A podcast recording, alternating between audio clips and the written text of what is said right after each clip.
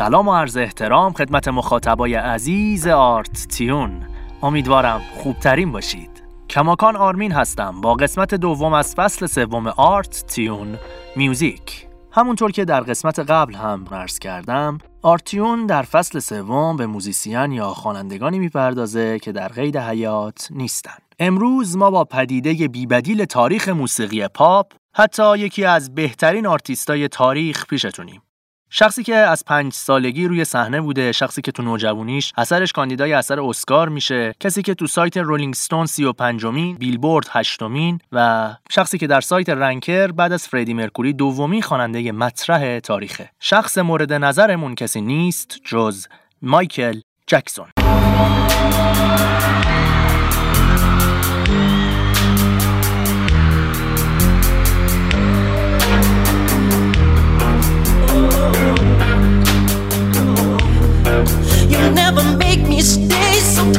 Weight off of me. I know your every move, so won't you just let me be? I've been here times before, but I was too blind to see that you seduce every man. This time you won't seduce me. Just saying that's okay. Hey baby, do what you please. I have the stuff that you want. I am the thing that you need. She looked me deep in the eyes. She touching me so to start. She says there's no turning back. She running. I'm the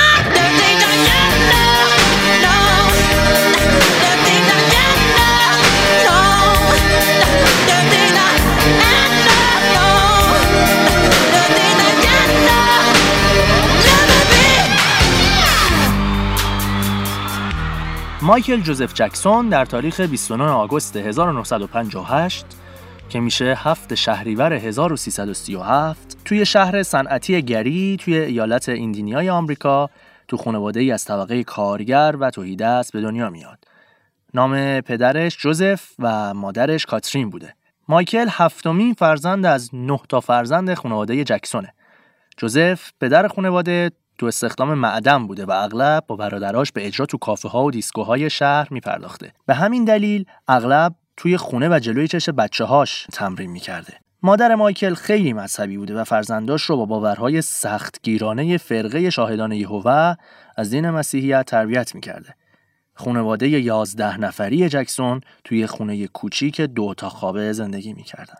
مایکل استعدادش تو موسیقی رو خیلی زود بروز میده. اون تو سن پنج سالگی پیش هم کلاسی ها و مردم به مناسبت های مختلف اجرا می‌کرده و موجب تعجب و حیرت همه می‌شده. تو سال 64 1964 زمانی که مایکل فقط 6 سال داشته به عنوان خواننده پس زمینه به گروه برادران جکسون میپیونده. اون تو 8 سالگی یعنی سال 1966 در مقام خواننده و رقصنده اصلی این گروه قرار می‌گیره.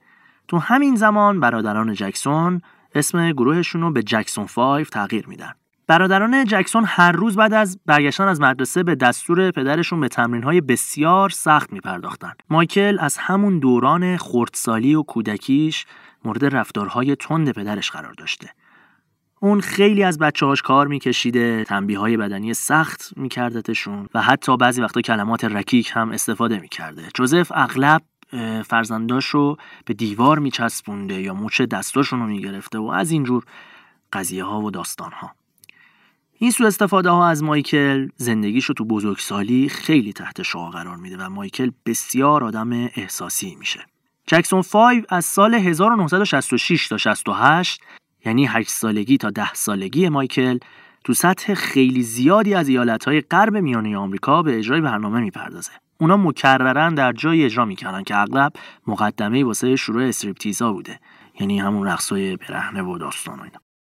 تو سال 68 یعنی ده سالگی مایکل رئیس شرکت موتان ریکوردز با مشاهده استعداد این گروه به اونها قرارداد میبنده. تو سال 69 یعنی 11 سالگی مایکل چهار تا تک آهنگ جکسون 5 پشت سر هم تو آمریکا شماره یک میشن و رکوردی به نام اونا ثبت میشه. مایکل از سال 72 یعنی 14 سالگیش در کنار فعالیت گروه اقدام به ساخت و اجرای آهنگ به صورت تک نفره می‌کنه. اون از سال 72 تا 75 چهار تا آلبوم استودیویی تک نفره منتشر می‌کنه و حتی نامزد یک جایزه اسکار هم میشه. تو همین سالها گروه اقدام به برگزاری تور کنسرت تو اروپا و همچنین تور جهانی می‌کنه. جکسون 5 در سال 75 از شرکت نشر موسیقی Motown Records به CBS Records نقل مکان می‌کنه. گروه همچنان به اجرای بین المللی خودش ادامه میده و از سال 1976 تا 1984 یعنی از 15 تا 24 سالگی مایکل 6 تا آلبوم استودیویی دیگه منتشر می‌کنن. تو همین مدت مایکل ترانه سرای اصلی گروه جکسون میشه. میریم اولین آهنگ مایکل جکسون رو با هم میشنویم و برمیگردیم.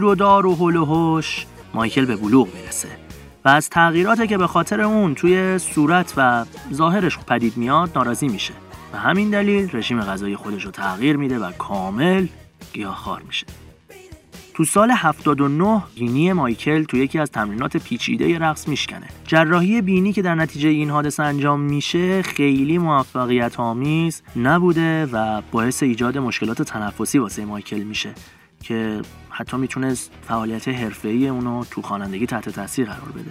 اون در اواسط دهه 1980 به دکتر استیفوفلین معرفی میشه که دومین عمل جراحی بینی واسه اون انجام میشه.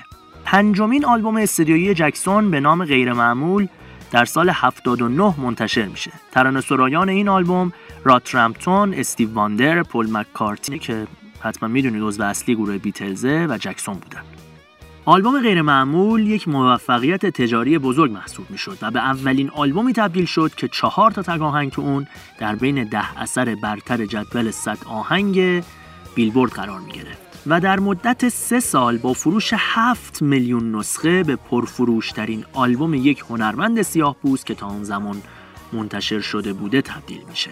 بر اساس آمار تا سال 2012 بیشتر از 20 میلیون نسخه از این آلبوم در سراسر جهان به فروش رسیده و اونو یکی از پرفروشترین آلبوم های موسیقی جهان تبدیل کرده. در سال 1980 این آلبوم تونست با دریافت تعدادی جایزه از مراسم های معتبر موسیقی از جمله یک جایزه گرمی بدرخشه. با این حال جکسون از دستاورده این آلبوم خیلی هم راضی نبود و بر این باور بود که غیر معمول باید تاثیر خیلی زیادتری میذاشته. اون احساس می‌کرد که صنعت موسیقی به اون اهمیت نمیده. در همون زمان جکسون به خبرنگار مجله رولینگستون گفت که اگه مایل باشن تصویرش رو روی مجلهشون چاپ کنن که با جواب منفی اون شخص مواجه میشه.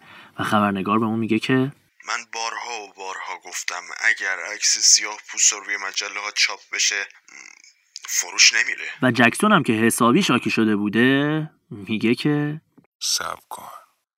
روزی می‌رسه که همین روزنامه ها میان از من درخواست مصاحبه می‌کنن. شاید اون روز این کار بکنم شایدم نه به همین دلیل اون مصمم میشه که با انتشار آلبوم بعدیش به نقطه‌ای فراتر از انتظار بقیه دست پیدا کنه. در سال 1982 جکسون با همراهی استیون اسپیلبرگ کتاب گویای ایتی موجود فرازمینی رو برای فیلم علمی تخیلی با همین نام تهیه می‌کنه که تو سال 1984 جایزه گرمی بهترین ضبط برای کودکان رو واسه مایکل به همراه میاره. تو نوامبر 82 سال 1982 مایکل شیشمین آلبوم استودیویی خودش رو به نام تریلر منتشر می‌کنه. تریلر تبدیل به جزئی از فرهنگ عامه جهان و به خصوص آمریکا میشه.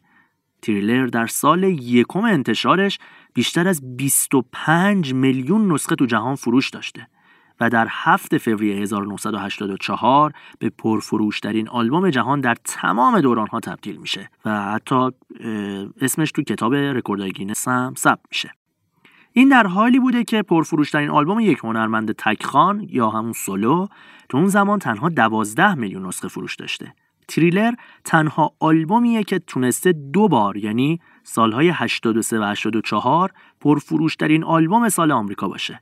یعنی هیچ آلبومی نتونسته دو سال پشت هم پرفروشترین آلبوم سال باشه ولی هیچ چیزی برای مایکل نشد نبود. همچنین این آلبوم پرفروشترین آلبوم جهان از سال 91 تا 2003 بوده در سال 2006 مشخص میشه که بعد از گذشت 22 سال از انتشار تریلر همچنان سالیانه 130 هزار نسخه از اون تو آمریکا به فروش می‌رسه. طی تحقیقاتی که ما انجام دادیم متوجه شدیم که هیچ آلبومی پرفروشتر از تریلر نبوده. فروش این آلبوم تا به امروز بیشتر از 110 میلیون نسخه برآورد شده و این در حالیه که آلبوم بازگشت در سیاهی اثر AC/DC پرفروشترین آلبوم بعد از تریلره حدود 49 میلیون نسخه تو جهان فروش داشته. همچنین تریلر و آلبوم بهترین هایشان که از 1971 تا 75 از گروه ایگلز بوده با فروش 29 میلیون نسخه پرفروشترین آلبوم های ایالات متحده آمریکا هستند. مایکل با انتشار تریلر مناسبات صنعتی موسیقی رو از لحاظ چارچوب هنری تجاری و درآمدزایی یه جورایی منفجر می‌کنه متحول می‌کنه. تریلر اونو به مهمترین و برجسته ترین هنرمند و سرگرمی ساز دهه 80 تبدیل کرد. اون با انتشار این آلبوم صدهای نجات پرستی رو تو هم میشکنه سبکای موسیقی رو دگرگون می‌کنه. به هنرمندان سیاه‌پوست اعتبار میده و ساختار نماهنگا رو واسه همیشه به صورت بنیادی تغییر میده. وکیل اون جان برانکا اعلام می‌کنه که مایکل در اون زمان بالاترین حقوق محفوظ رو تو بین هنرمندای صنعت موسیقی دارا بوده یعنی 42 درصد از کل سود آثار. نیویورک تایمز مایکل رو تو سن 25 سالگی پدیده‌ای در عرصه موسیقی می‌خونه و میگه که در دنیای موسیقی پاپ مایکل جکسون یک طرف و بقیه تو طرف دیگه هستن. در 25 مارس 1983 مایکل به همراه برادراش در ویژه برنامه Motown 25 دیروز امروز برای همیشه به اجرا پرداخت. این ویژه برنامه در 16 می از تلویزیون پخش شد و 47 میلیون بیننده داشته. بعد از اجرای چندین ترانه از گروه جکسون 5 مایکل ترانه بیلی جین رو به تنهایی اجرا می‌کنه. تو حواست اجرای بیلی جین مایکل رقص moonwalk رو واسه اولین بار به نمایش می‌ذاره. اون این رقص رو سه سال قبل از جفری دانیل یاد گرفته بود ولی این رقص به امضای هنری مایکل جکسون تبدیل شد. اجرای جکسون در برنامه موتاون 25 با اجرای الویس پریسلی و بیتلز تو برنامه اد سالیوان شو که تو اون زمان بزرگترین موسیقیدانان جهان بودن مقایسه شد و حتی جکسون به خاطرش نامزد دریافت جایزه امی شد. وبگاه CNN تو سال 2005 اجرای جکسون تو برنامه موتان 25 رو یکی از بیاد موندنی ترین و مهمترین لحظات در تاریخ فرهنگ عامه مردم آمریکا معرفی می‌کنه. میریم دومین آهنگ مایکل جکسون رو با هم میشنویم و برمیگردیم.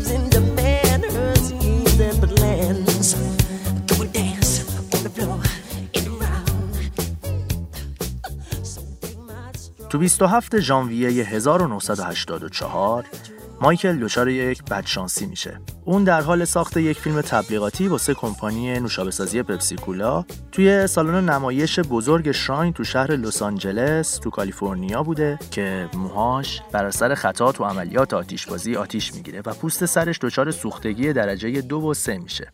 این حادثه در برابر سه هزار تماشاگری که توی سالن جمع شده بودن اتفاق میفته. شرکت پپسی واسه جبران این خسارت مبلغ 1.5 میلیون دلار به مایکل پرداخت می‌کنه و مایکل هم تمام این پول رو به مرکز سوان سوختگی اهدا می‌کنه که اتفاقا بعدها هم این مرکز به نام خود مایکل جکسون نامگذاری شد. در 14 می 1984 مایکل به کاخ سفید دعوت شد تا جایزه ای رو از دستان رونالد ریگان رئیس جمهور وقت آمریکا دریافت کنه. این جایزه واسه قدردانی از حمایت های جکسون از حرکت های خیریه علیه اعتیاد به نوشیدنی الکلی و مواد مخدر و اینا به اون داده شد. رونالد ریگان با این جملات از مایکل 25 ساله قدردانی کرد که تقدیرنامه ای که مایکل جکسون همکنون تو دست داره.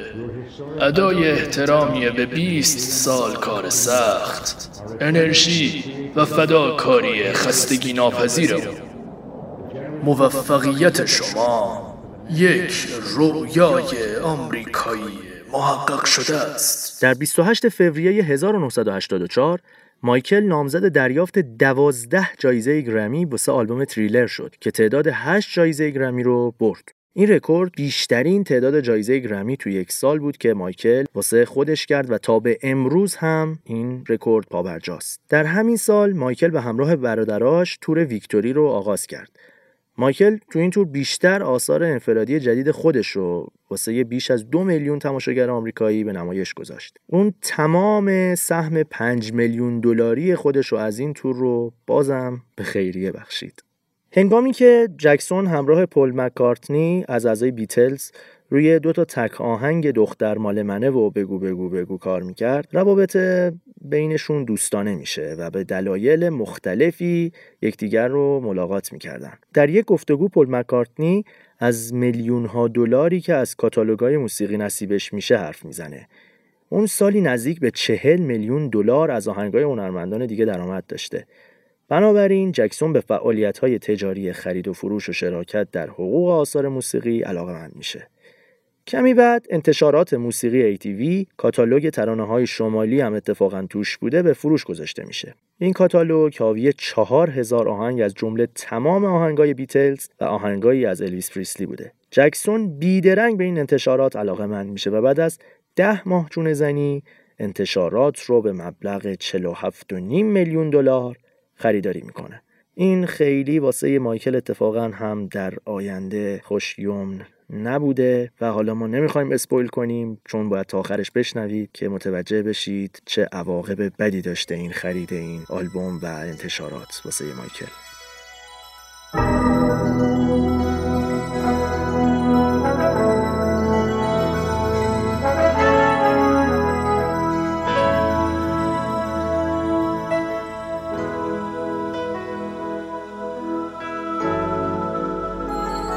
جکسون در سال 1985 تک آهنگ خیریه ما دنیاییم یا همون یارد ورد رو با همکاری لیونل ریچی نوشت و توسط 45 خواننده مطرح اون زمان خونده شد. این آهنگ واسه جمعآوری کمک واسه مبارزه با فقر در افریقا و امریکا بوده. این تک آهنگ با فروشی نزدیک به 20 میلیون نسخه میلیون ها دلار نزدیک 40 میلیون یا یه خورده بیشتر برای رهایی مردم از قحطی و گرسنگی مهیا می‌کنه.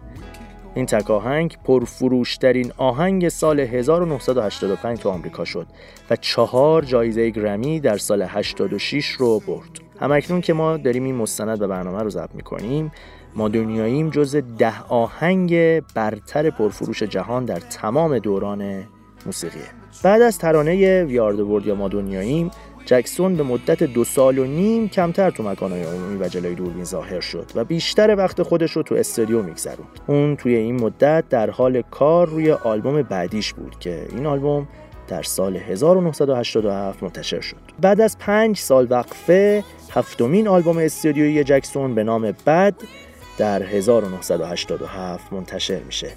صنعت موسیقی در انتظار یک موفقیت برجسته دیگه بود. بنابراین توقعات بسیار بالایی در مورد این آلبوم وجود داشت. آلبوم بعد ولی فروش کمتری نسبت به تریلر داشت. اما تونست به دومین آلبوم پرفروش تاریخ تو اون زمان تبدیل شه. فروش این آلبوم تا سال 2012 بیش از 45 میلیون نسخه بوده و همکنون هم چهارمین آلبوم پرفروش تاریخ تمام دورانه. Bad حاوی 11 آهنگ بود که نه آهنگش توسط خود جکسون سروده شده بوده از هفت تک آهنگی که از Bad منتشر شد پنج تاشون در صد آهنگ داغ بیلبورد به رتبه یک رسیدن تور جهانی Bad از 12 سپتامبر 1987 آغاز میشه و در 27 ژانویه 1989 به پایان می‌رسه. این تور به بزرگترین تور اون زمان تبدیل میشه و تونست رکوردهای تور قبلی رو بشکنه. تو ژاپن بلیت های 14 کنسرت به طور کامل به فروش رفت و 570 هزار تماشاگر رو به خودش جلب می‌کنه. تقریبا سه برابر رکورد قبلی که تعدادی نزدیک به 200 هزار بوده. جکسون با اجرای 123 کنسرت برای 4 میلیون و 400 هزار نفر در 15 کشور از چهار قاره جهان درآمدی معادل 125 میلیون دلار به دست میاره. یک بار دیگه میگم 125 میلیون دلار. و موفق به ثبت سه حد نصاب جهانی در کتاب گینس میشه. یعنی پردرآمدترین تور تاریخ پرتماشاگرترین تور تاریخ و بیشترین بلیت فروش رفته در ورزشگاه ومبلی. اون در طول این سفر نزدیک به 500 هزار دلار به بیمارستان ها، یتیم خونه ها و سازمان های خیریه بخشید. تمامی این پول از محل درآمد تکاهنگ معروف اون به نام مرد درون آینه بوده تور بعد آخرین توری بود که توسط جکسون در خاک امریکا اجرا شد جکسون بجز در هاوایی دیگه هرگز تو آمریکا توری اجرا نکرد میریم ترک We Are The World یا همون ما دنیاییم رو میشنویم و برمیگردیم Just you and me. We are the world.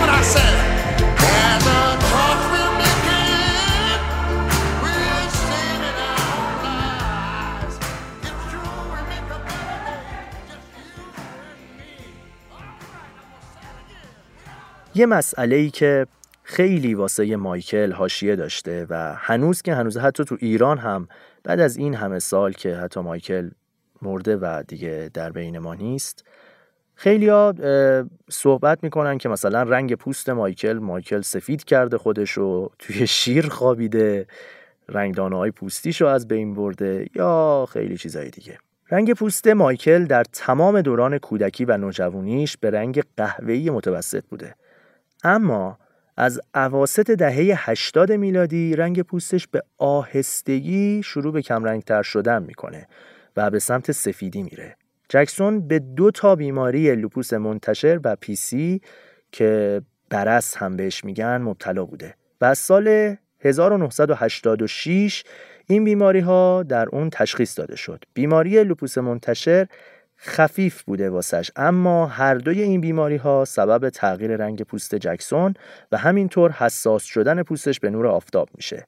که اگه تو عکس نگاه کنید با چتر توی مثلا بین مردم ظاهر می شده. شیوه درمانی که جکسون واسه این بیماری استفاده می کرد باعث تضاد رنگی پوست اون می شد و با گیریم پنککی واسه یک دست کردن رنگ پوستش انجام می‌داد. پوست اون خیلی روشن و رنگ پریده جلوه می کرد و دلیلش هم همون آرایش هایی بود که انجام می‌داد که این تیکه های سیاه مونده صورتش رو تبدیل می کرد به سفید که لک لک سفید و سیاه معلوم نشه روی صورتش تغییرات چهره جکسون تا حدودی به خاطر کاهش وزن شدید اون بوده اون گوشت قرمز، گوشت خوک، ماهی، مرغ، نوشیدنی های الکلی مصرف نمی کرد و گیاهخوار بود. در اوایل دهه 80 بدن جکسون به خاطر تغییر در رژیم غذایی و تمایلش برای داشتن بدن یک رقصنده قلمی تر شد. در واپسین روزهای سال 1988 فیلمی به نام مونواکر با نقش آفرینی جکسون و جوپشی که برنده جایزه اسکار شد منتشر شد. این فیلم در برگیرنده صحنه‌ای از اجراهای زنده جکسون نماهنگاش و یه فیلم کوتاه بوده. مونواکر تو تمام سینمای جهان اکران شد اما توی آمریکا بر روی ویدیو عرضه شد. این فیلم از همون اولش در رتبه یکم جدول برترین ویدیو کاست ها قرار گرفت و برای 22 هفته تو رتبه یک جدول موند. در 24 ژانویه 89 و بعد از گذشت دو هفته از زمان انتشار فیلم مونواکر این فیلم رکورد فیلم ساخت تریلر رو شکست. فیلم مونواکر بعد از 22 هفته که در رتبه یک موند جای خودش رو به فیلم مایکل جکسون افسانه ادامه دارد میده. جکسون در سال 1988 اولین و تنها زندگی نامش به نام مونواکر رو منتشر می‌کنه. تکمیل این کتاب چهار سال طول می‌کشه و تا به امروز دیویست هزار نسخه از اون به فروش رسیده. جکسون از دوران کودکیش، تجربیاتش در جکسون 5 و سوء استفاده هایی که در کودکی ازش می‌شده رو ازش سخن میگه. اون همچنین درباره شایعات دوروبرش و وضع ظاهریش واسه اولین بار صحبت می‌کنه.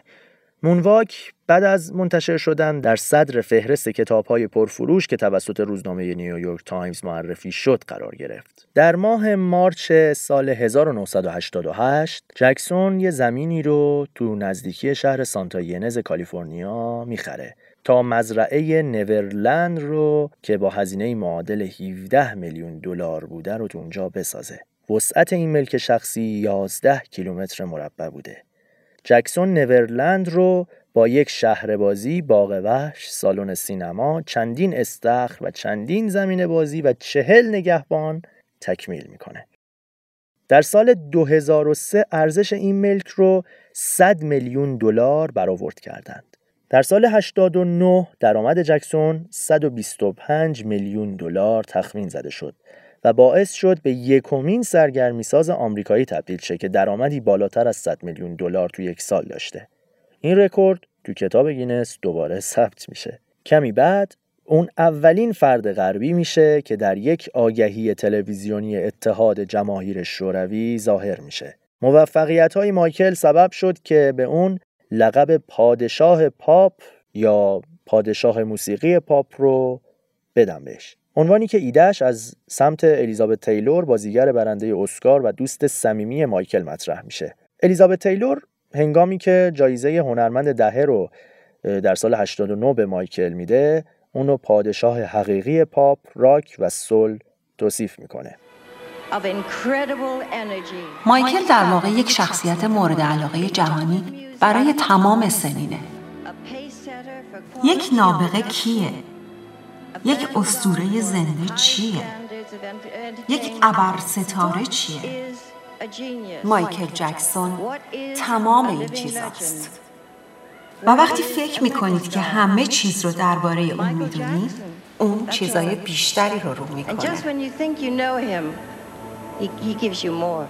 برای قدردانی از تأثیراتی که مایکل در دهه 80 میلادی گذاشت، رئیس جمهور وقت امریکا جورج اچ دبلیو بوش جایزه مخصوص هنرمند دهه رو تو کاخ سفید به اون تقدیم می‌کنه. جورج بوش مایکل رو به خاطر عظمت محبوبیتش تحسین می‌کنه. از سال 85 تا 90 جکسون مبلغ 500 هزار دلار به بنیاد یونایتد نگرو کالج میبخشه. اون همچنین تمام سود حاصل از ترانه مرد درون آینه رو وقف کارهای خیریه می‌کنه. در مارچ 1991 مایکل قراردادش رو با شرکت سونی به ارزش 65 میلیون دلار تمدید می‌کنه. این قرارداد در اون زمان بزرگترین قرارداد یک هنرمند در طول تاریخ بوده. در حال حاضر بزرگترین قرارداد جهان باز هم بین سونی و بنیاد مایکل جکسون با ارزش 250 میلیون دلار در سال 2010 بسته شد. هشتمین آلبوم استدیویی مایکل به نام خطرناک در سال 1991 منتشر میشه. خطرناک تا سال 2008 7 میلیون نسخه تو آمریکا و 32 میلیون نسخه در سراسر جهان فروش داشته. و هم‌اکنون جز 20 آلبوم پرفروش جهانه. تدی رایلی یکی از تهیه کننده های این آلبومه و تونست جکسون رو راضی کنه که واسه اولین بار تو آلبومش از رپ استفاده کنه. تا به امروز موفق ترین آلبوم در سبک new jack swing آلبوم خطرناکه. این آلبوم شامل 14 ترانه است که 9 تای اونا در قالب تکاهنگ منتشر شد. بیشتر ترانه های این آلبوم درباره وحدت نژادها، برادری، برابری میان مردم جهان، بهبود وضعیت زمین و نفی خیانته. در پایان سال 1992 آلبوم خطرناک و تکاهنگ سیاه یا سفید از همین آلبوم به ترتیب به عنوان پرفروشترین آلبوم و پرفروشترین تکاهنگ جهان در سال 92 شناخته شد. همچنین جکسون در این سال جایزه پرفروشترین هنرمند دهه 80 رو از طرف جایزه موسیقی بیلبورد دریافت می‌کنه. مایکل جکسون بنیاد دنیا را التیام بده رو در سال 1992 بنیانگذاری کرد.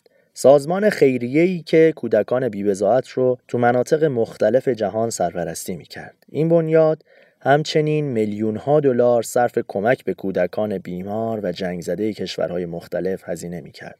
مایکل از طریق این بنیاد 46 تن مواد غذایی و دارو رو واسه مردم درگیر در جنگ فرستاد. در یک می 1992 جورج دبلیو بوش رئیس جمهور ایالات متحده آمریکا در مراسم اهدای جایزه نقطه های نور مایکل رو به کاخ سفید دعوت می‌کنه. جورج بوش در همون ابتدا از حضور مایکل جکسون به عنوان مهمان ویژش تشکر می‌کنه و میگه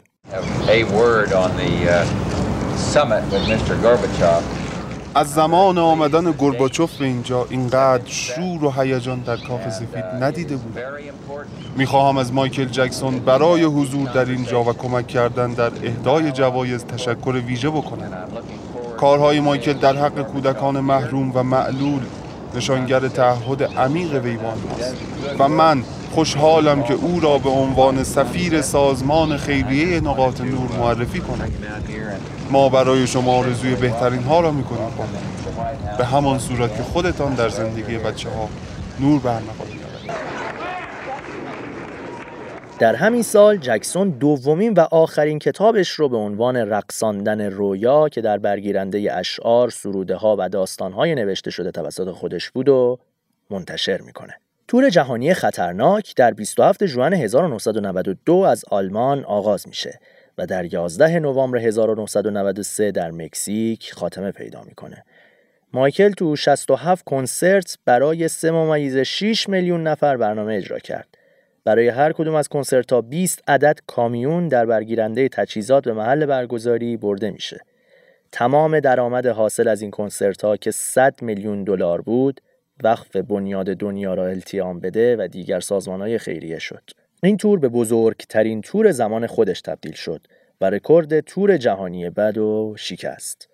جکسون حق پخش تلویزیونی تور جهانی خطرناک در ازای 20 میلیون دلار به شبکه HPV فروخت. این قرارداد تا به امروز هم گرونترین قراردادیه که برای پخش تلویزیونی یک تور بسته شده. وقتی شبکه HPV اولین قسمت از تور خطرناک رو پخش کرد، به بالاترین میزان بیننده در تاریخ تأسیسش دست پیدا کرد. مایکل قبل از اجرای کنسرت این مصاحبه رو انجام میده که تنها هدف من برای برگزاری این تور تأمین پول برای بنیاد خیریه و ملاقات با کودکان بیماره هدف من رسیدن به درآمد 100 میلیون دلار تا کریسمس 1993 من قادر خواهم بود پیام عشق رو در جهان گسترش بدم شاید بقیه انسان ها تحت تاثیر قرار بگیرن و سهم خودشون رو برای شفای دنیا ادا کنن بعد از بیماری و مرگ رایان وایت به دلیل بیماری HIV مایکل به جلب توجه عموم نسبت به ایدز کمک کرد. بیماری که تو اون زمان هنوز جنجال برانگیز بود. اون تو مراسم آغاز ریاست جمهوری بیل کلینتون به طور علنی تقاضا کرد که بودجه بیشتری واسه کمک به بیماران مبتلا به ایدز و تحقیقات مربوط به این بیماری اختصاص داده بشه. اون در این جشن دو آهنگ خیلی زود رفت و دنیا را التیام بده رو اجرا کرد. در یک بازدید مشهور از افریقا جکسون از چند کشور این قاره بازدید به عمل آورد که گابون و مصر در میان اونا بودند. یکمین توقف اون تو گابون با استقبال جمعیت 100 هزار نفری همراه بوده که لباسها و علائم بومی بتن کرده بودن. و بعضی از اونها علائمی دست داشتن که اینجوری معنی می‌شد که مثلا به خانه خوش اومدی مایکل مثلا این مدل. در سفرش به ساحل آج رئیس قبیله یه تاجی رو رو سرش گذاشت و اونو پادشاه ثانی یعنی پادشاه دوم کشورش نامگذاری کرد. بعد از اینکه اونو پادشاه معرفی کرد از بزرگان و دولت مردان به زبانهای فرانسوی و انگلیسی تشکر کرد. اسناد رسمی پادشاهی خودش رو امضا کرد و در حالی که رقصهای رسمی رو نظاره می کرد روی تخت پادشاهی از طلا نشست. یکی از برترین اجراهای جکسون که به شدت مورد تحسین منتقدان قرار می‌گیره در وقت استراحت بین دو نیمه 27 می مسابقه فوتبال آمریکایی سوپربول بود. او چهار تا ترانه از جم، بیلی جین، سیاه یا سفید و دنیا را التیام بده رو اجرا کرد. تعداد تماشاگران حاضر تو ورزشگاه بیش از 100 هزار نفر بوده. این نخستین مسابقه سوپربول بود که تعداد تماشاگراش تو اون زمان بین دو نیمه رو به افزایش بود. یعنی بین دو نیمه جمعیت مسابقه بیشتر هم شد. این نخستین مسابقه سوپربول بود که تعداد تماشاگراش در زمان نمایش بین دو نیمه افزایش پیدا کرد تا مثلا خود مسابقه بین 120 تا 133 میلیون نفر تنها تو آمریکا به تماشای زنده این برنامه از تلویزیون نشستن و به این ترتیب به پربیننده ترین برنامه تاریخ تلویزیون تبدیل شد. بعد از اون آلبوم خطرناک جکسون 90 پله در جدول بیلبورد 200 صعود کرد. در 35 مین مراسم سالانه جایزه گرمی در سال 1993 جایزه اسطوره زنده به جکسون داده شد. رکوردهای جهانی گینس نیز تندیس یک عمر دستاورد هنری رو برای دستاوردهای بی‌نظیر جکسون در دنیای سرگرمی به اون داد. در ده فوریه 93 یعنی ده روز بعد از اون مسابقه سوپربول معروف جکسون در یک مصاحبه 90 دقیقه‌ای با اپرا که از مزرعه نورلند به طور زنده و بین المللی پخش می‌شد شرکت کرد. این مصاحبه نخستین مصاحبه مایکل از سال 1979 بود. اون بعد از 14 سال سکوت مصاحبه می کرد. هنگامی که از بدرفتاری های پدرش در دوران کودکی صحبت می کرد، عضلات چهرهش منقبض می شد. اون باور داشت که بیشتر سالهای دوران کودکیش رو از دست داده و گفت که در کودکی اغلب از تنهایی گریه می‌کرده. اون شایعات مطرح شده ای مبنی بر اینکه اون استخونهای مرد فیلنما رو خریده با اینکه زیر محفظه اکسیژن پرفشار میخوابه رو رد کرد. همچنین نظرات مربوط به اینکه پوستش رو سفید کرده رو منتفی دونست و برای اولین بار گفتش که مبتلا به بیماری پیسیه و دلیل آرایش کردن صورتش هم همینه که نمی‌خواد مثل یک گراو سیاسفید باشه. این گفته جکسون بحث و کنجکاوی عمومی و همگانی رو درباره بیماری اون ایجاد کرد. بیماری که تا اون زمان کم و بیش ناشناخته بود. اون همچنین از دوست دخترش بروک شیلدز سخن به میان آورد. الیزابت تیلور هم در اواسط برنامه به جلوی دوربین اومد و با اپرا صحبت کرد. زمانی که اپرا از جکسون سوال کرد که آیا تا با رابطه جنسی داشته جکسون خیلی رو این چیزا حساس بود و یکه می‌خوره و بهش میگه که چجوری می‌تونی همچین سوالی بپرسی؟ من یه مرد موقر و متشخصم. این یه مسئله خصوصیه. نباید در مورد این چیزا بی پرده صحبت کرد.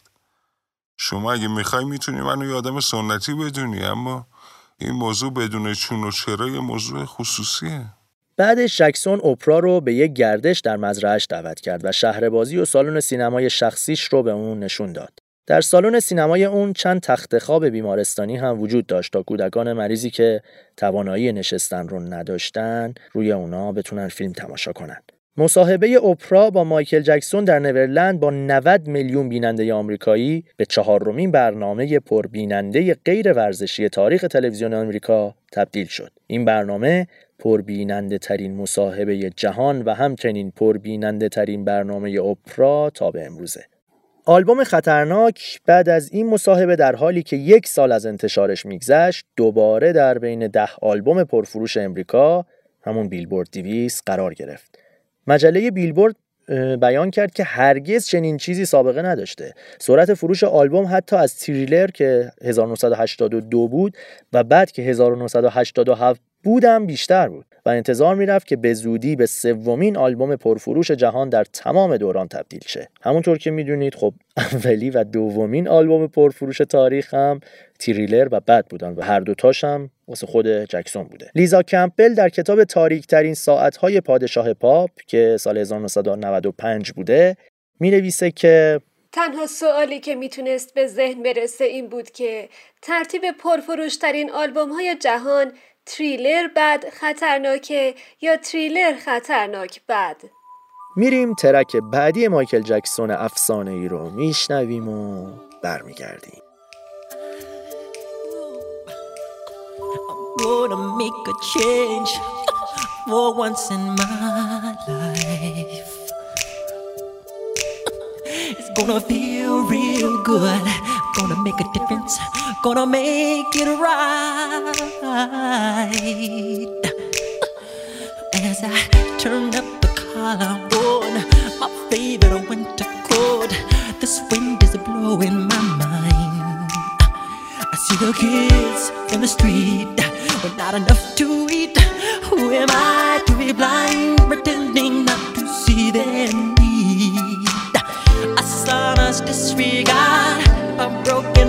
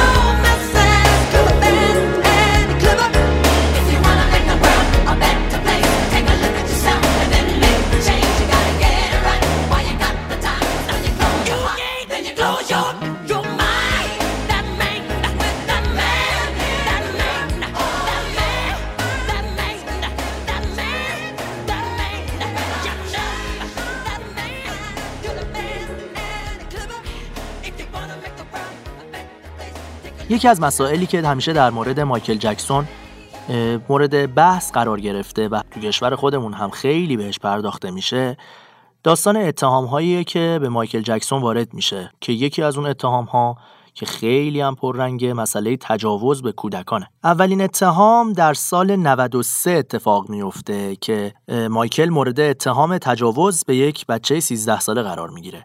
که پنج ماه بعد از مرگ مایکل پدر اون بچه با شلیک به سرش خودکشی می‌کنه که حتی خانواده جکسون گفتن که دلیل خودکشی ایوان پدر اون بچه عذاب وجدانیه که نتونسته تحمل کنه. در 26 می 1994 جکسون با لیزاماری پریسلی دختر الویس پریسلی ازدواج می‌کنه. وقتی اتهامات سوء استفاده جنسی از کودکان علنی میشه، جکسون به حمایت عاطفی لیزاماری وابسته میشه. اونا هر روز به همدیگه تلفن می‌کردن و لیزا نسبت به سلامتی رو به افول جکسون و اعتیاد اون به داروهای آرامبخش نگران بوده. لیزا سعی می‌کرده که جکسون رو متقاعد کنه که اتهامات رو خارج از دادگاه حل و به یک مرکز درمان اعتیاد مراجعه کنه. دختر الویس پریسلی راجع به این مسئله درباره مایکل میگه که من باور داشتم که اون هیچ کار نادرستی انجام نداده و اینکه به اون به ناحق تهمت زدن. و بله من کم کم مجذوب اون شدم. می‌خواستم نجاتش بدم. احساس کردم می‌تونم این کارو بکنم. نزدیک پاییز 1993 جکسون تلفنی به لیزا میگه که اگه ازت بخوام با ازدواج کنی این کارو می‌کنی. و در جواب لیزا هم موافقت می‌کنه.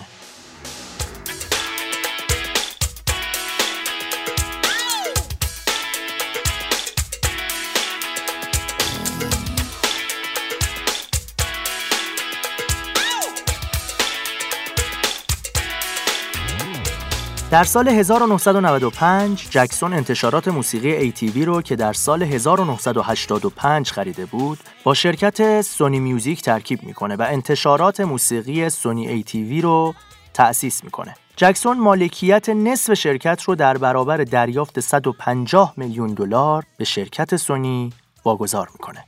همچنین مایکل در سال 1995 نهمین آلبوم خودش رو به نام تاریخ، گذشته، حال و آینده کتاب اول منتشر می‌کنه. این آلبوم در برگیرنده دو تا سیدی بوده. تاریخ از همون ابتدا در جایگاه نخست جدولهای موسیقی قرار می‌گیره و در آمریکا 7 میلیون نسخه فروش داشته. این آلبوم با فروش بیش از 20 میلیون نسخه در سراسر دنیا تا سال 2001 پرفروشترین آلبوم چند دیسکی در تمام دورانها و یکی از پرفروشترین آلبوم‌های موسیقی جهانه. این آلبوم نامزد جایزه گرمی برای بهترین آلبوم سال شد. تور جهانی تاریخ در 7 سپتامبر 1996 آغاز میشه و در طول این تور مایکل 82 کنسرت در 58 شهر 35 کشور و 5 قاره برای 405 میلیون هوادار اجرا می‌کنه. تور جهانی تاریخ تبدیل به موفق ترین تور جکسون از نظر تعداد تماشاگر میشه و رکوردهای قبلی جکسون رو میشکنه. این تور بزرگترین و پرتماشاچی ترین تور مایکل جکسونه و 165 میلیون دلار سود واسش در برداشته. یک ماه بعد از آغاز تور جهانی تاریخ و نه ماه بعد از طلاق لیزا پریسلی، جکسون با دوست دیرینش پرستار دبیرو در شهر سیدنی استرالیا ازدواج می‌کنه. جکسون و دبیرو اولین بار همدیگر رو وقتی که مایکل متوجه میشه که مبتلا به بیماری پوستیه ملاقات کردن. دبیرو سالهای زیادی رو به مراقبت از بیماری جکسون و همچنین حمایت عاطفی از اون مشغول بود. بنابراین قبل اینکه به طور رمانتیک درگیر هم بشن، رابطه دوستی مستحکمی ایجاد کرده بودند. دبیرو تو زمان ازدواج 6 ماه بود که فرزند اول مایکل رو حامله بود. اونا اولش قصد ازدواج نداشتن اما بعد از اینکه دبیرو برای اولین بار باردار شد مادر مایکل دخالت می‌کنه و اونا رو متقاعد به ازدواج می‌کنه. اینجا نشون میده که حتی اگه شما پسر باشی ولی مایکل جکسون هم باشی مادرت به ازدواجت کار داره. آره یعنی فرقی نمی‌کنه. جکسون از دبی صاحب یک فرزند پسر به نام مایکل جوزف جکسون پسر که در سال 1997 13 فوریهش به دنیا میاد میشه که این پسر معروف میشه به پرینس و یک فرزند دختر هم داره به نام پاریس که پاریس در سال 1998 3 آوریل به دنیا میاد.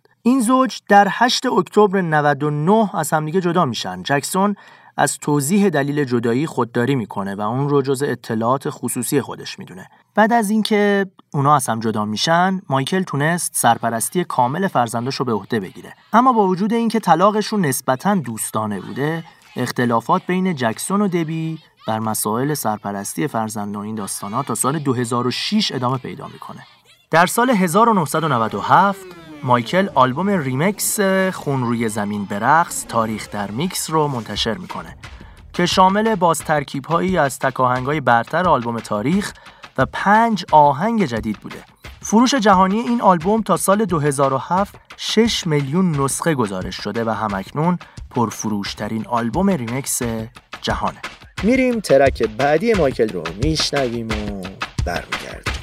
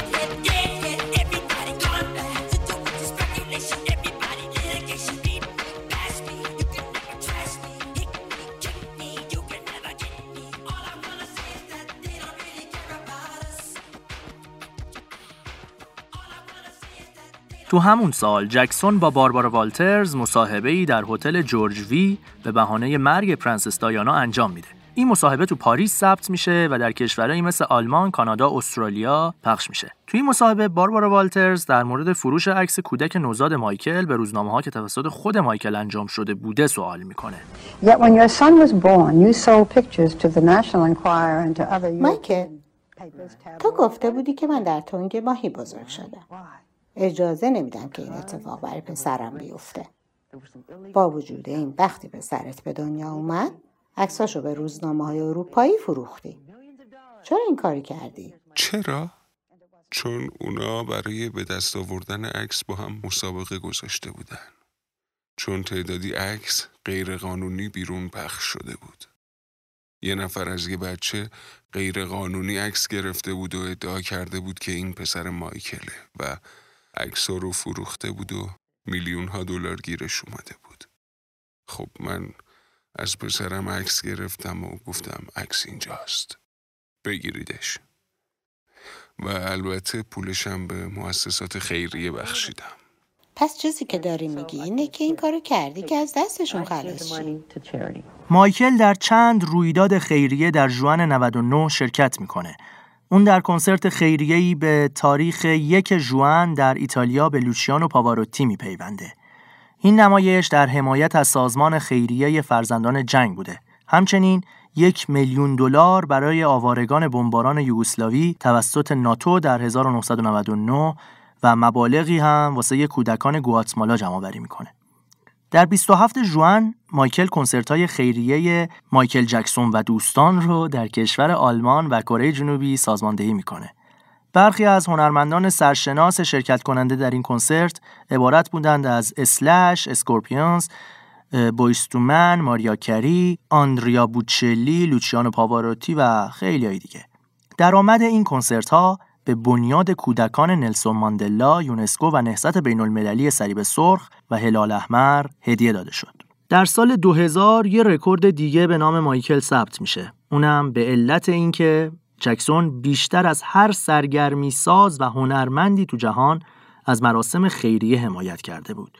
کتاب رکوردهای جهانی گینس رکورد بیشترین حمایت از سازمانهای خیریه توسط یک pop star رو به نام اون ثبت کرد.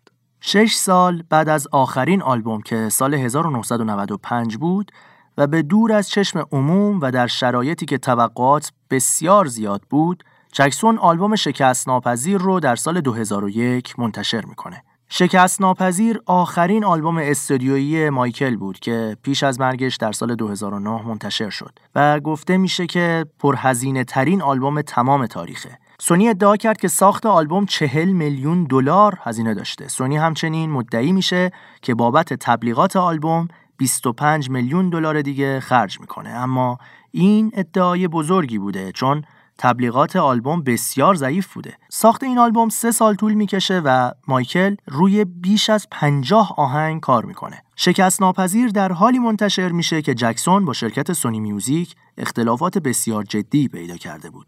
سونی سالها سعی در خرید تمام سهم جکسون از کاتالوگ موسیقی مشترکشون داشت. اگر حرفه یا وضعیت مالی جکسون خراب می‌شد اون مجبور به فروش کاتالوگش می‌شد و بنابراین سونی از افول موقعیت جکسون سود می برد. درست قبل از انتشار شکست ناپذیر مایکل به رئیس سونی میوزیک اینترتینمنت اطلاع داد که در حال ترک سونیه. در نتیجه این اقدام تمامی انتشار تک‌آهنگا، فیلمبرداری ها، آیین های مربوط به آلبوم شکست ناپذیر رو لغو می‌کنه و آلبوم بدون هیچ تشریفات و تبلیغی منتشر میشه. در پاسخ سونی ادعا می‌کنه که اونها 25 میلیون دلار برای تبلیغ آلبوم هزینه کردن اما با توجه به اینکه مایکل از اجرای تور تو ایالات متحده خودداری می‌کنه اونا قادر به تبلیغات با انرژی کافی برای آلبوم شکست ناپذیر نبودن برای کمک به تبلیغات آلبوم یک جشن ویژه به مناسبت سی‌اُمین سال فعالیت هنری مایکل به عنوان یک خواننده انفرادی تو سالن مدیسون اسکوئر گاردن در نیویورک برگزار میشه. این جشن در برگیرنده دو کنسرت در روزهای هفت و ده سپتامبر بود. دومین کنسرت تنها چند ساعت پیش از حملات 11 سپتامبر 2001 برگزار میشه. جکسون برای اولین بار از سال 1984 با برادرانش روی صحنه ظاهر میشه. همچنین این نمایش اجراهایی توسط بریتنی اسپیرز، آشر، ویدنی هیوستون، شگی، ریچارلز، لیزامینلی، مارک آنتونی و خیلی از هنرمندان دیگه ارائه میشه. بعد از حملات 11 سپتامبر 2001 جکسون به سازماندهی کنسرت خیریه متحد ایستاده ایم. از این بیشتر چه می‌توانم بدهم؟ در واشنگتن دی سی کمک می‌کنه. کنسرت در 21 اکتبر 2001 برگزار میشه و شامل اجراهایی توسط تعدادی از هنرمندان بوده. جکسون آهنگ بیش از این چه می‌توانم بدهم رو در اختتامیه این مراسم به اجرا در میاره. شکست ناپذیر از همون اول در برترین جایگاه جداول 13 کشور وارد میشه و نزدیک به 13 میلیون نسخه از اون تا سال 2009 در سراسر جهان به فروش رفته. این آلبوم در مقایسه با آثار دیگه هنرمندان همچنان یک موفقیت تجاری برجسته بوده هرچند که در مقایسه با آثار گذشته جکسون خیلی موفق نبوده ولی در بین همه هنرمندان دنیا بازم خیلی قابل توجه بوده. از این آلبوم سه تک آهنگ ارائه میشه. دنیای مرا با شکوه می‌کنی گریه و پروانه ها که پروانه ها ویدیو کلیپ نداشته. همچنین در سال 2010 توسط خوانندگان مجله بیلبورد به عنوان بهترین آلبوم دهه 2000 میلادی شناخته میشه. سومین فرزند جکسون پرینس مایکل دوم معروف بلنکت در سال 2002 به دنیا میاد. جکسون هویت مادر بچه رو فاش نمی‌کنه اما میگه که تولد فرزندم در نتیجه لقاح مصنوعی از سلولهای اسپرم خود اون بوده. با آغاز می 2002 جکسون به یک گروه فیلمبرداری به رهبری مارتین بشیر که خبرنگار و مجری برنامه سیاسی ABC نایتلین بوده اجازه میده تا برای ساخت فیلمی مستند اونو همراهی کنه. این مستند در سال 2003 به نام زندگی با مایکل جکسون در تلویزیون نمایش داده شد و باعث شد تا تصویری غیر منتظره از جکسون به نمایش در بیاد. بشیر در این مستند مزرعه نورلند رو مکانی خطرناک برای کودکان توصیف می‌کنه. همچنین جکسون پدری نالایق توصیف میشه که فرزنداش رو مورد آزار قرار میده. جکسون پس از پخش مستند در بیانیه‌ای میگه که بشیر به اون خیانت کرده و تصویر وارونه از اونو به نمایش گذاشته. بالاخره بعد از کش و های فراوون و دادگاه های فراوون در ماه جوان جکسون از تمامی اتهامات تبرئه میشه و باز هم بیگناه شناخته میشه. دیگه مایکل بالاخره به سطوح میاد و به دلیل این اتهامات در سازمان شبکه ملی در 9 جولای 2002 بیانیه ای رو منتشر می‌کنه. زمانی که شروع به شکستن حد نصابا کردم زمانی که رکوردای الویس پریسلی و بیتلز رو شکستم زمانی که آلبومام به پرفروشترین آلبومای جهان تبدیل شد همون زمان بود که اونا یعنی رسانه ها و منابع خبری منو خل و دیوونه خطاب کردن. اونا منو هم جنسگرا خطاب کردن منو بچه باز خطاب کردن. گفتن پوستم و سفید کردم.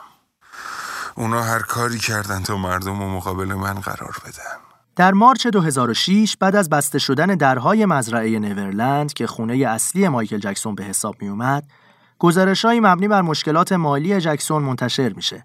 یک مسئله مالی مهم برای اون مربوط به یک وام 270 میلیون دلاری بوده که توسط انتشارات تحت مالکیت اون یعنی همون انتشارات موسیقی سونی ای تیوی زمانت شده بوده. بعد از این اتفاق سونی بسته جدیدی به مایکل پیشنهاد می‌کنه. این بسته جکسون رو وادار به قرض 300 میلیون دیگه و کاهش مبلغ های پرداختی می‌کنه. همچنین سونی با این پیشنهاد فرصت خرید سهم جکسون رو از شرکت موسیقی مشترکشون بیشتر می‌کنه. جکسون کمک مالی سونی رو میپذیره اما جزئیات این معامله علنی نمیشه.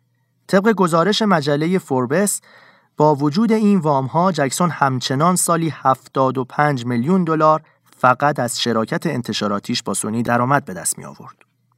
در نخستین ماهای سال 2006 خبر داده شد که جکسون با یک شرکت بحرینی به نام Two Seas Records قرارداد بسته. با این وجود هیچ محصولی از این قرارداد حاصل نمیشه و گای هولمز مدیر Two Seas Records بعدها گفت که هرگز این قرارداد به نتیجه نرسیده بود. یکی از نخستین موقعیت هایی که جکسون بعد از جریان دادگاهش در عموم ظاهر شد بازدید اون از دفتر کتاب گینس در لندن بریتانیا در نوامبر 2006 بوده.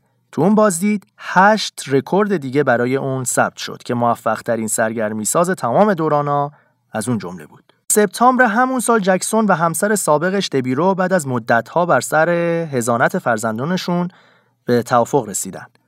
شرایط این توافق علنی نشد و جکسون همانند گذشته حضانت پرنس و پاریس رو بر عهده گرفت. در ماه اکتبر راجر فریدمن خبرنگار شبکه فاکس نیوز خبر داد که جکسون در یک استودیو در شهر اروپایی ایرلند به ضبط آهنگ مشغوله.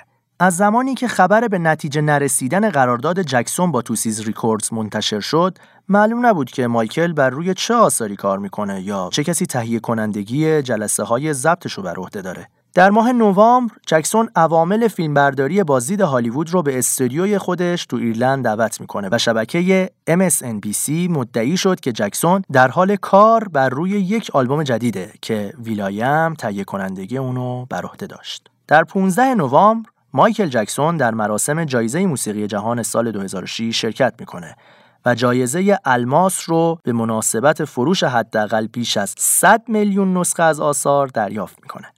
پس از فوت جیمز براون، جکسون برای به جا آوردن احترامات خود نسبت به این هنرمند به آمریکا برمیگرده. اون در تشییع جنازه 8000 نفری جیمز براون که در 30 دسامبر 2006 برگزار میشه شرکت و به اون ادای احترام می‌کنه و میگه که سلام. چیزی که می‌خوام بگم خیلی کوتاهه اما مهمه. قطعا جیمز براون بزرگترین الهام بخش برای من بود. در بهار 2007 جکسون و شرکت سونی شرکت فیمس موزیک LLC رو خریداری می‌کنن. این معامله حق نشر آهنگای هنرمندانی مثل ایکان، امینم، شکیرا، بکهانس و خیلی های دیگر رو به انتشارات موسیقی سونی ای تیوی که جکسون و سونی مالک اونا هستن منتقل کرد. جکسون در طول این مدت چندین آهنگ رو به همراه ویلایم، ایکان و ردوان ضبط می‌کنه. در مارس 2007 مایکل در مصاحبه کوتاه گفت من از شش سالگی تو صنعت سرگرمی سازیم. به قول چارلز دیکنز هم بهترین دوران ها بوده هم بدترین دوران ها. اما من شغلم عوض نمی کنم. در حالی که بعضیا تلاشای مغرزانهی برای صدمه زدن به من انجام دادن من با قدمای بلند و روون به راهم ادامه میدم چون خونواده ای عاشق ایمانی محکم و دوستان و هواداران بینظیری دارم که از من حمایت کردن و خواهند کرد در سپتامبر 2007 جکسون گفت که هنوز با will.i.am بر روی آلبوم کار می‌کنه اما هرگز آلبومی از اونا منتشر نشد. در سال 2008 و به مناسبت 25 مین سالگرد انتشار آلبوم تریلر، جکسون آلبومی حاوی دو تا سی دی به نام تریلر 25 رو منتشر می‌کنه. تریلر 25 به سرعت به یک موفقیت تجاری بزرگ تبدیل میشه. به طوری که در دوازده هفته نخست انتشار سه میلیون نسخه از اون رو تو جهان به فروش میرسونه. این آلبوم در اروپا و هشت کشور دیگه شماره یک در آمریکا شماره دو و در بریتانیا شماره سه میشه و در بیش از سی کشور جهان بین ده اثر برتر قرار می‌گیره. تریلر 25 به عنوان یک آلبوم دوباره منتشر شده مجوز ورود به جدول بیلبورد 200 رو نداشت اما به جایگاه نخست جدول برترین کاتالوگ های پاپ بیلبورد وارد شد و برای ده هفته متوالی تو اون جایگاه باقی موند و بهترین فروش در دوازده سال اخیر رو تو اون جدول رقم زد. در این آلبوم جکسون با ایکان، will.i.am و فرگی همکاری داشت. Another day has gone. I'm still all alone. How could this be? You're not here with به منظور گرامی داشته پنجاهمین سالگرد زادروز جکسون شرکت سونی بی ام جی یک آلبوم به نام پادشاه پاپ رو تو کشورهای مختلف منتشر می‌کنه این آلبوم حاوی آثاری از دوران کاری گروهی یا انفرادی مایکل میشه که همش توسط هواداران همون کشور انتخاب شده بودن. طبق انتخاب طرفداران هر کشور فهرست آهنگای منحصر به فرد خودشونو داشتن. با وجود اینکه این آلبوم تو آمریکا منتشر نشد، اما تو سطح بسیار وسیعی از کشورهای جهان در ده جایگاه برتر قرار گرفت. تو اواخر سال 2008 برای وامی که جکسون به زمانت مزرعه نورلند گرفته بود مجبور شد که هلوهوش 35 میلیون دلار با کمپانی کلونی کپیتال LLC شراکتی رو آغاز کنه که بتونه مزرعهش رو از زیر بار رهن در بیاره تو نوامبر همون سال جکسون عنوان مزرعه نورلند رو به کمپانی مزرعه دره سیکامور LLC تغییر داد. جکسون تو زمان مرگش همچنین صاحب بخشی از مزرعه سیکامور نورلند بود اما هنوز مشخص نیست که سهم اون به چه اندازه‌ای بزرگ بوده. در مارس 2009 جکسون اعلام می‌کنه که از 8 ژانویه 10 کنسرت با عنوان این آخرش است در ورزشگاه او تو آرنای لندن اجرا خواهد کرد. این کنسرت ها نخستین مجموعه کنسرتی بود که جکسون از زمان طول جهانی تاریخ در سال 1997 انجام می‌داد. اون تو توضیح میگه که فقط می‌خواستم بگم که اینا آخرین اجراهای نمایشی من خواهند بود. وقتی میگم این آخریشه حتما منظورم همینه. و در واقع این آخرین فراخان یه پرده نمایشه. در واقع این فراخان برای جکسون درآمدی نزدیک به 50 میلیون یورو به همراه می آورد. به دلیل استقبال بینظیر مردم تعداد کنسرت ها به 50 کنسرت افزایش یافت و تمام یک میلیون بلیت در عرض کمتر از دو ساعت به فروش رفت و این یک رکورد بسیار بی‌نظیر واسه مایکل بود. در مکالمه تلفنی که در ده می 2009 از تلفن پزشک شخصیش کانراد موری پیدا شد و در دادگاه محاکمه موری تو سال 2011 برای اولین بار پخش شد، جکسون قصدش از اجرای این کنسرت ها رو چنین بیان کرد که ما باید خارق العاده باشیم. وقتی مردم سالن کنسرت رو ترک می‌کنن وقتی مردم نمایش منو ترک می‌کنن می‌خوام با خودشون بگن که هرگز چنین چیزی رو تو زندگیشون ندیدن. شگفت انگیزه. اون بزرگترین نمایش دنیاست و من با پولش یه بیمارستان برای میلیون ها کودک جهان می‌سازم.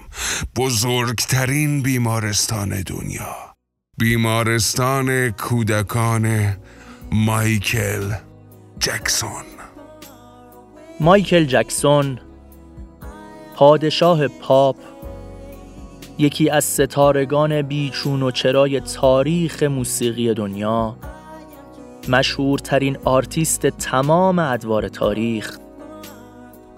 در 25 جوان سال 2009 که مصادف بود با چهار تیر 1388 و تنها 18 روز پیش از آغاز نخستین کنسرت این آخرش است بر اثر ایست قلبی به قتل رسید دلیل مرگ مایکل تداخل داروهای خواباور مثل لوراسپام، دیاسپام، والیوم و بسیاری از داروهای بیهوشی دیگه بود که توسط پزشکش به اون تزریق شده بود. جکسون در شب 3 سپتامبر در گورستان فارسلان در کالیفرنیا به خاک سپرده شد. علت قتل هم همچنین تزریق توسط غیر متخصص و آسیبی مرگبار اعلام شد. سپس پزشک مایکل دکتر کانراد موری متخصص بیماری های قلبی متهم به قتل غیر عمد اون شد و دادگاه بررسی به جرم دکتر موری اون رو مجرم شناخته و فقط به چهار سال حبس در زندان محکوم کرد.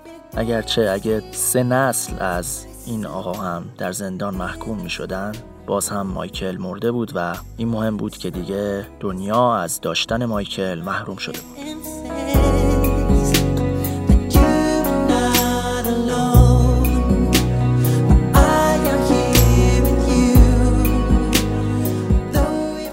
سال 2013 البته دکتر مایکل در مصاحبه‌ای که با CNN داشت اعلام کرد که بیگناه و تنها اشتباهش این بوده که در زمان اشتباه جای اشتباه بوده.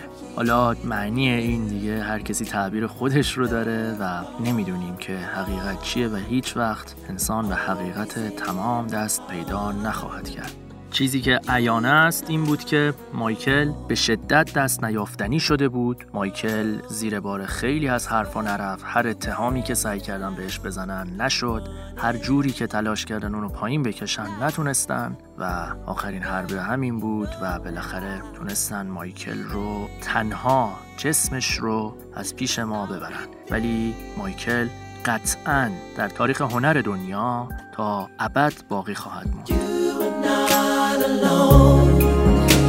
but I am here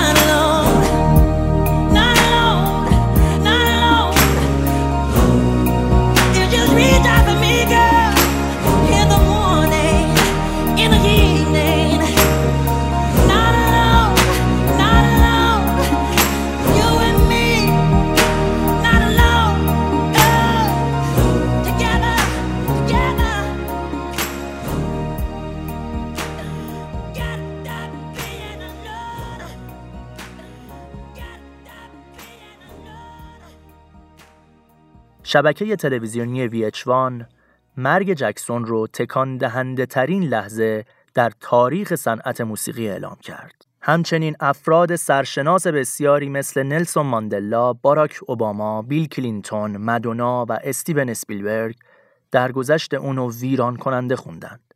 خبر مرگ مایکل جکسون به صورت گسترده تحت پوشش قرار گرفت. وبگاه های خبرگزاری لس آنجلس تایمز و TMZ به دلیل هجوم کاربران مدتی از کار افتادند.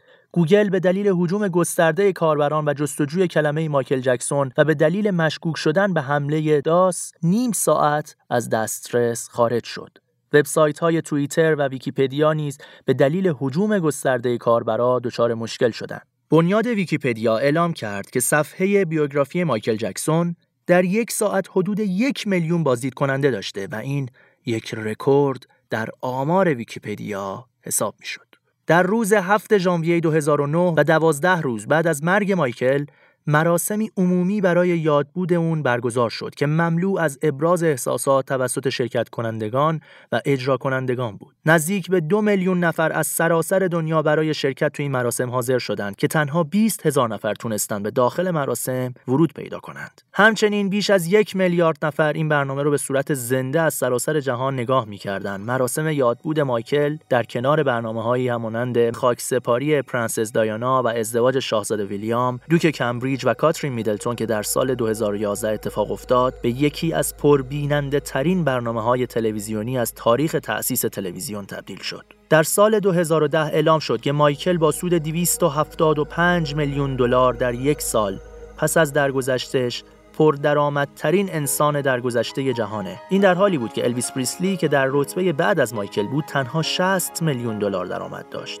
همچنین مایکل پرفروشترین هنرمند دنیا رفته جهانه درباره مرگ مایکل هم یه سری شایعاتی بود که ما همش رو فاکتور می‌گیریم و مهمترینش که خیلی bold ه اون قبل از مرگش هم به خواهرش این مسئله رو گوشزد کرده بود که کمپانی سونی هر جور شده می‌خواد اون 50 درصد شراکتی که با مایکل داشته رو از چنگش در بیاره یه جورایی و خیلی ها قتل مایکل رو به کمپانی سونی ربط میدن. حیف که این ابر آرتیست تاریخ دیگه در قید حیات نیست و خوش به سعادت ما که کودکی و نوجوانی و جوونیمون رو با آهنگ های این بزرگ مرد گذروندیم. میریم آخرین آهنگ مایکل جکسون بزرگ رو میشنویم و برمیگردیم.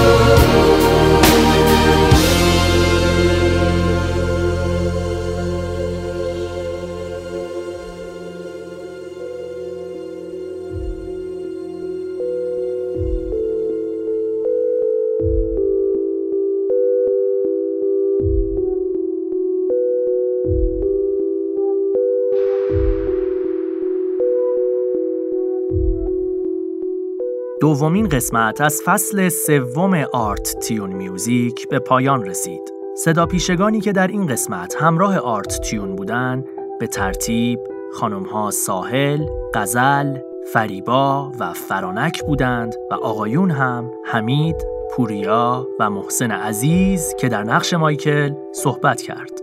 امیدوارم با نظراتتون باز هم ما را حمایت کنید ما رو به اشتراک بگذارید به دوستانتون معرفی کنید و حتما لطفا ما را از نظراتتون بی بهره نذارید.